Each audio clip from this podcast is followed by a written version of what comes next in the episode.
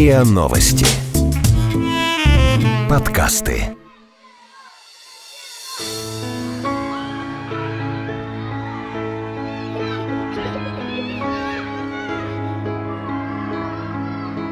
Тринадцать плюс. Инструкция для родителей.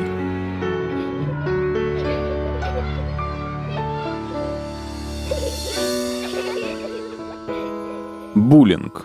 Если вашего ребенка травят.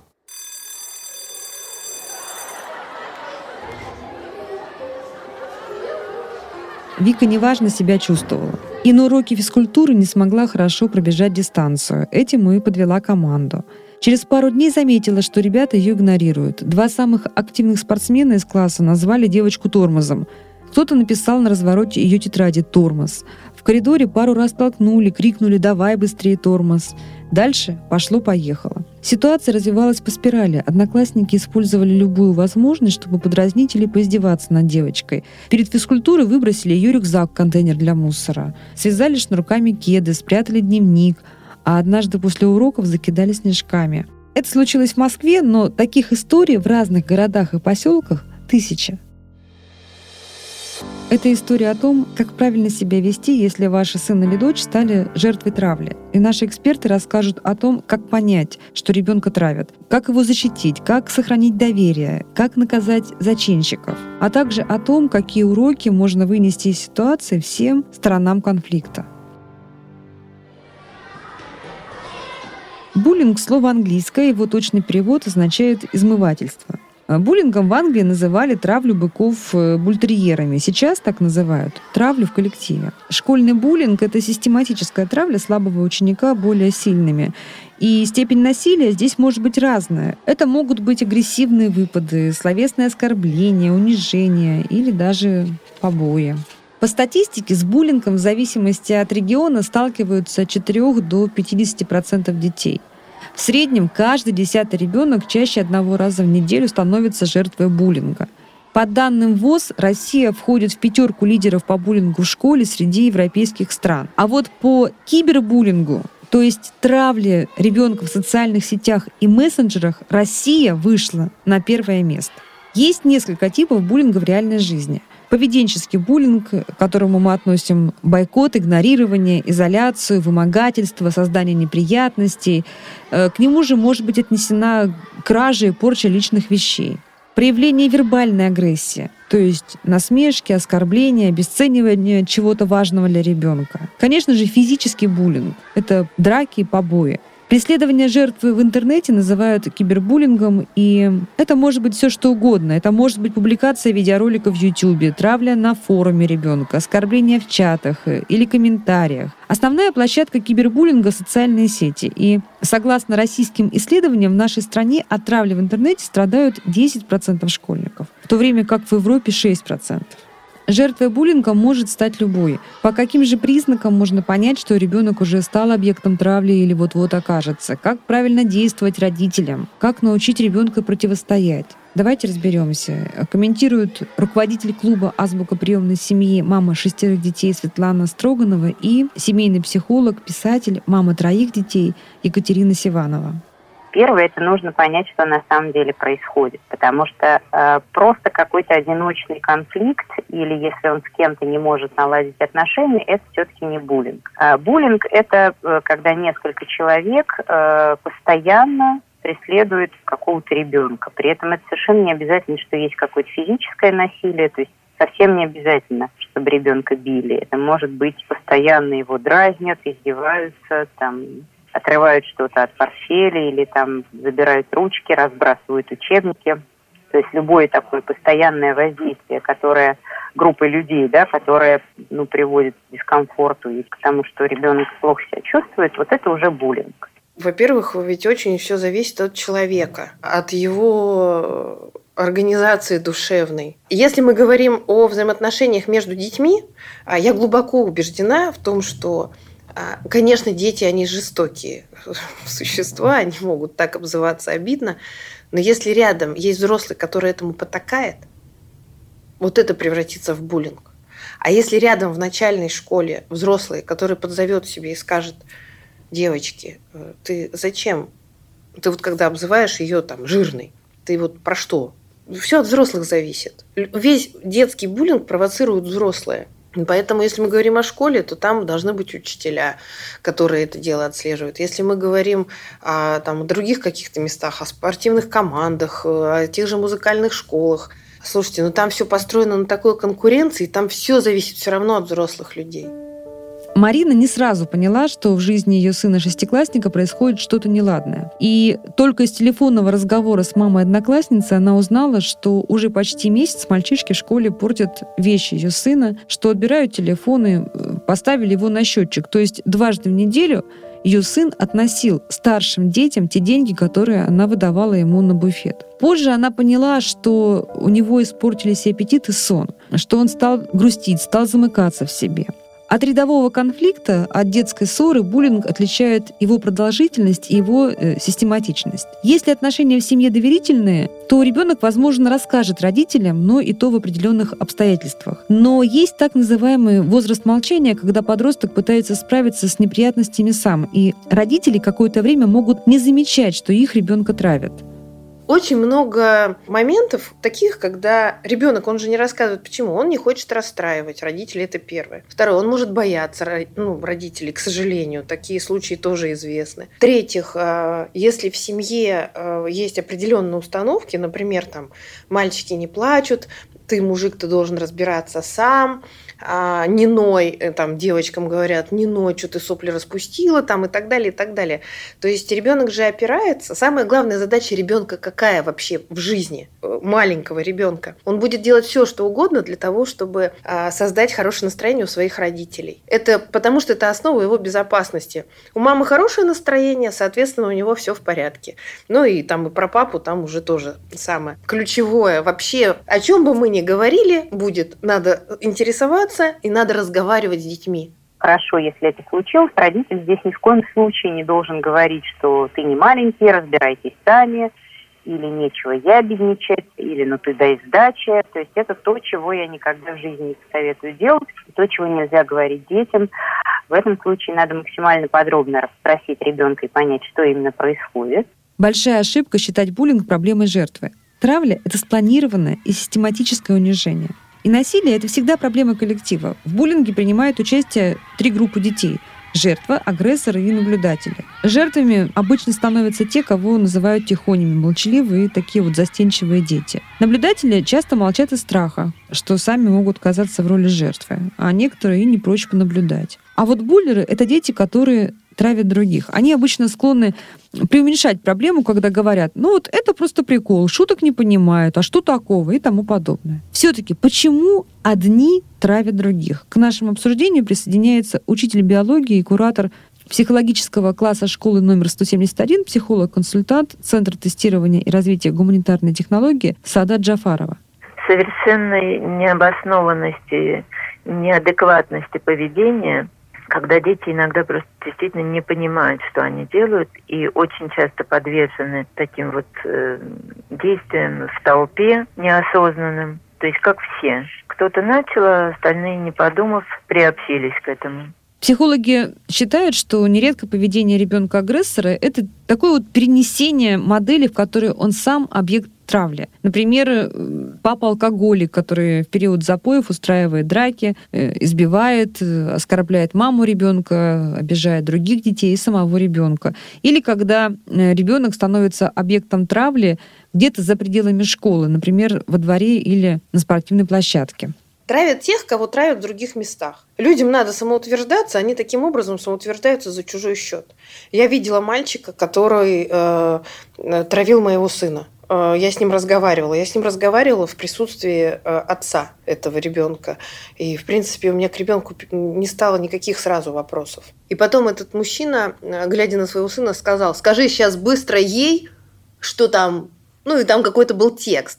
Да я сама внутренне вся съеживалась от того, как он не со мной разговаривал, он со своим сыном. Безусловно, там что там в семье происходит, мы даже не будем фантазировать, но этот мальчик, он куда он должен свою энергию э, выпускать эту негативно? У него есть младший брат. Младшего брата будет он бить, когда такой родитель? Нет. А школа? Это же клондайк. для, для того, чтобы... То есть есть еще история про... Ну, в основном это все-таки про самоутверждение и про то, что дома не защищают.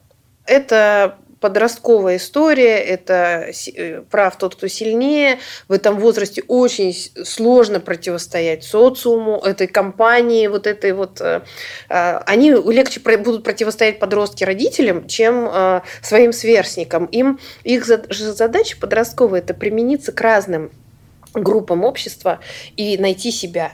И довольно часто, когда вот я говорила с ребятами, почему вы это делали, ну, вроде бы как все там, да, и я с ними заодно за компанию. То есть довольно страшно стать э, не таким, как все, и выступить, что нет, давайте не будем этого делать. Но на самом деле, когда с ребятами начинаешь об этом говорить, а почему, а что страшно, ну что ты думаешь, тебя бить будут или что?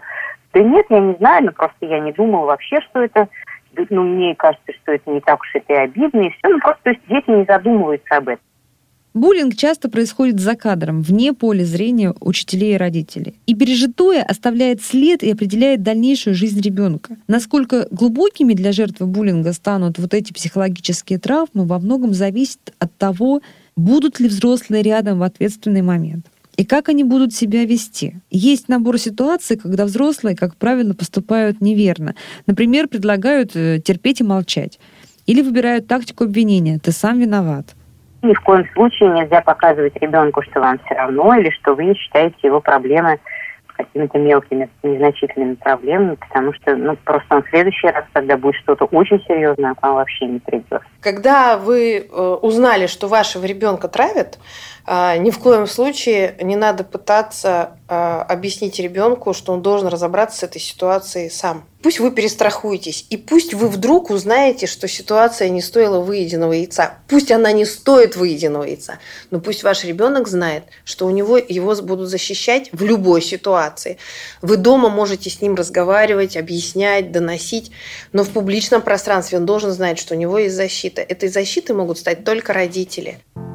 Буллинг – это серьезно. И выход один – говорить и с жертвой, и с агрессором, и с классом. Если вы на одной стороне с вашим ребенком, то вы союзники в этой борьбе. И вот тогда внутренний стержень и настрой помогут вам как-то справиться с этой ситуацией. Нужно быть готовым сделать вот ровно четыре важных шага, чтобы помочь своему ребенку. Первое и самое главное – поддержать его. Ребенок должен почувствовать, что он не один в этой унизительной и страшной, конечно же, для него ситуации. Второй шаг Дайте понять и педагогам, и руководству школы, что вы не собираетесь спускать это дело на тормозах. Третий шаг. Откровенно и без всяких смущений поговорить с родителями зачинщиков травли. Объяснить спокойно, но жестко, что вы не намерены оставлять эту ситуацию, что будете добиваться наказания и зачинщиков, и их родителей, если ситуация не прекратится.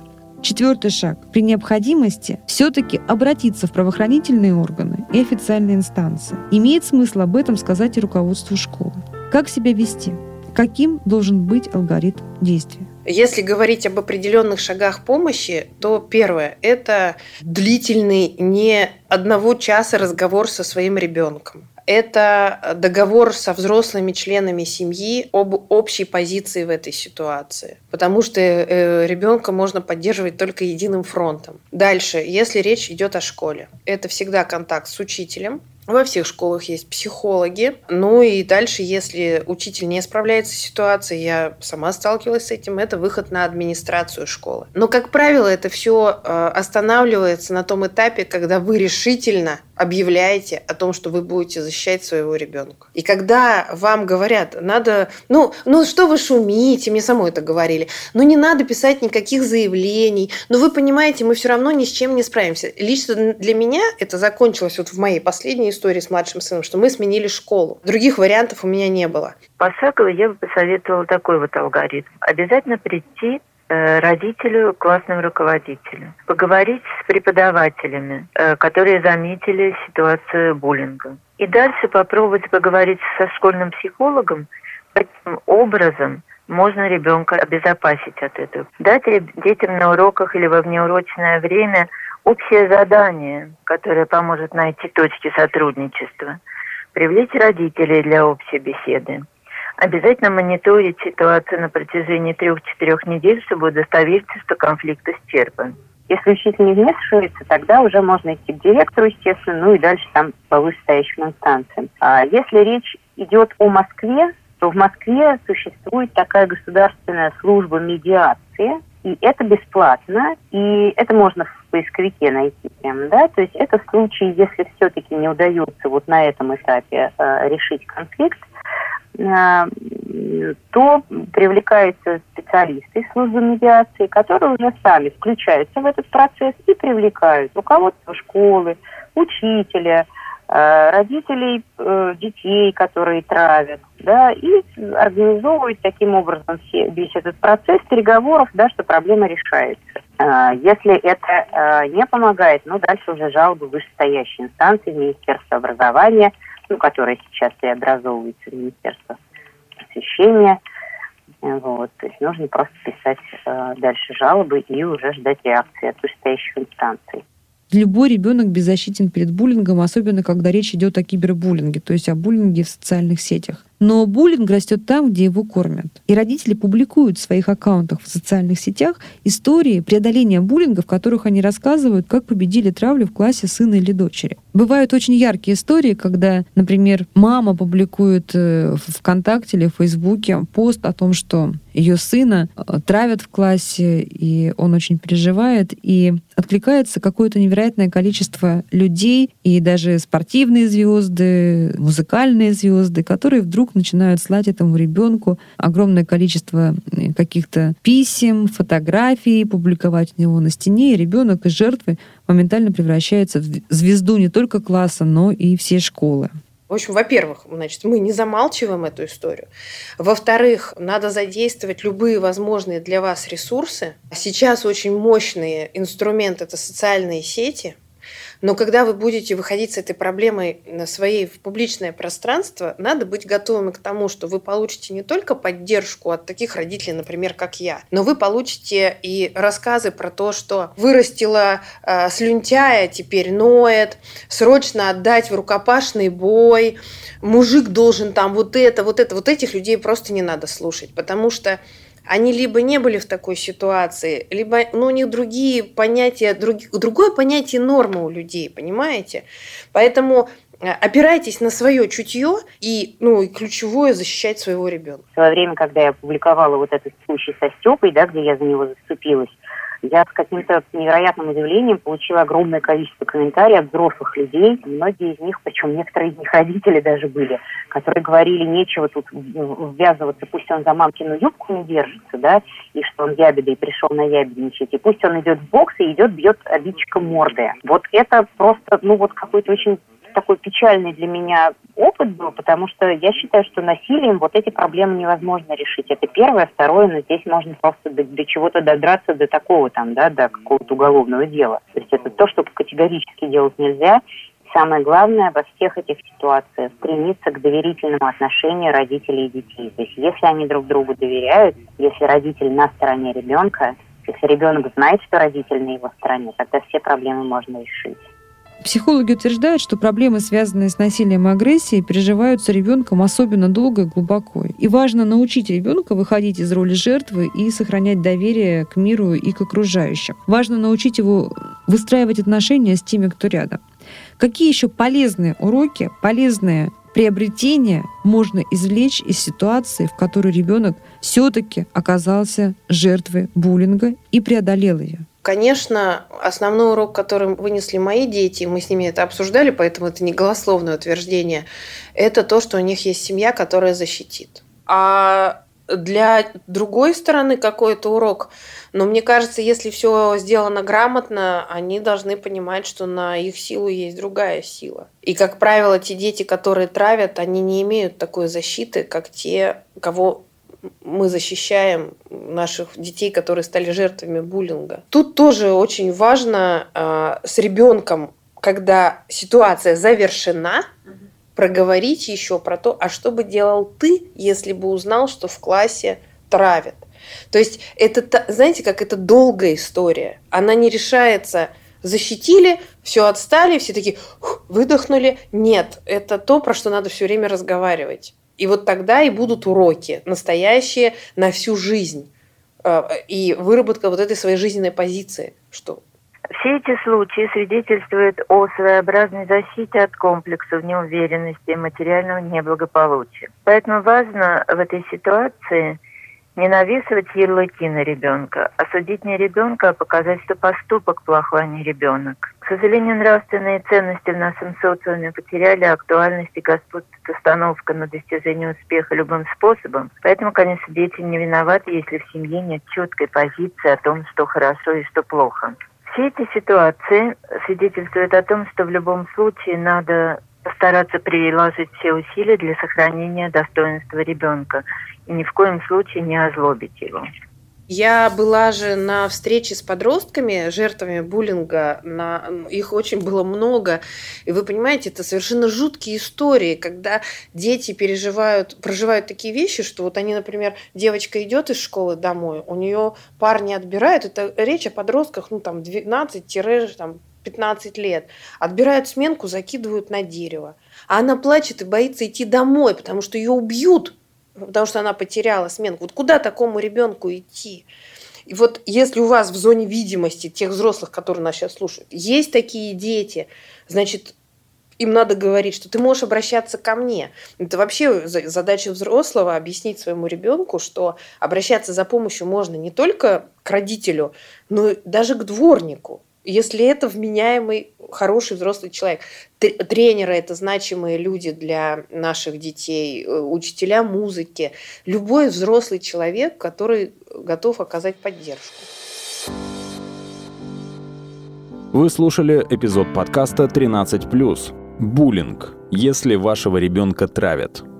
Подписывайтесь на подкаст на сайте ria.ru в приложениях подкаст с Web Store и Google Play – комментируйте и делитесь с друзьями.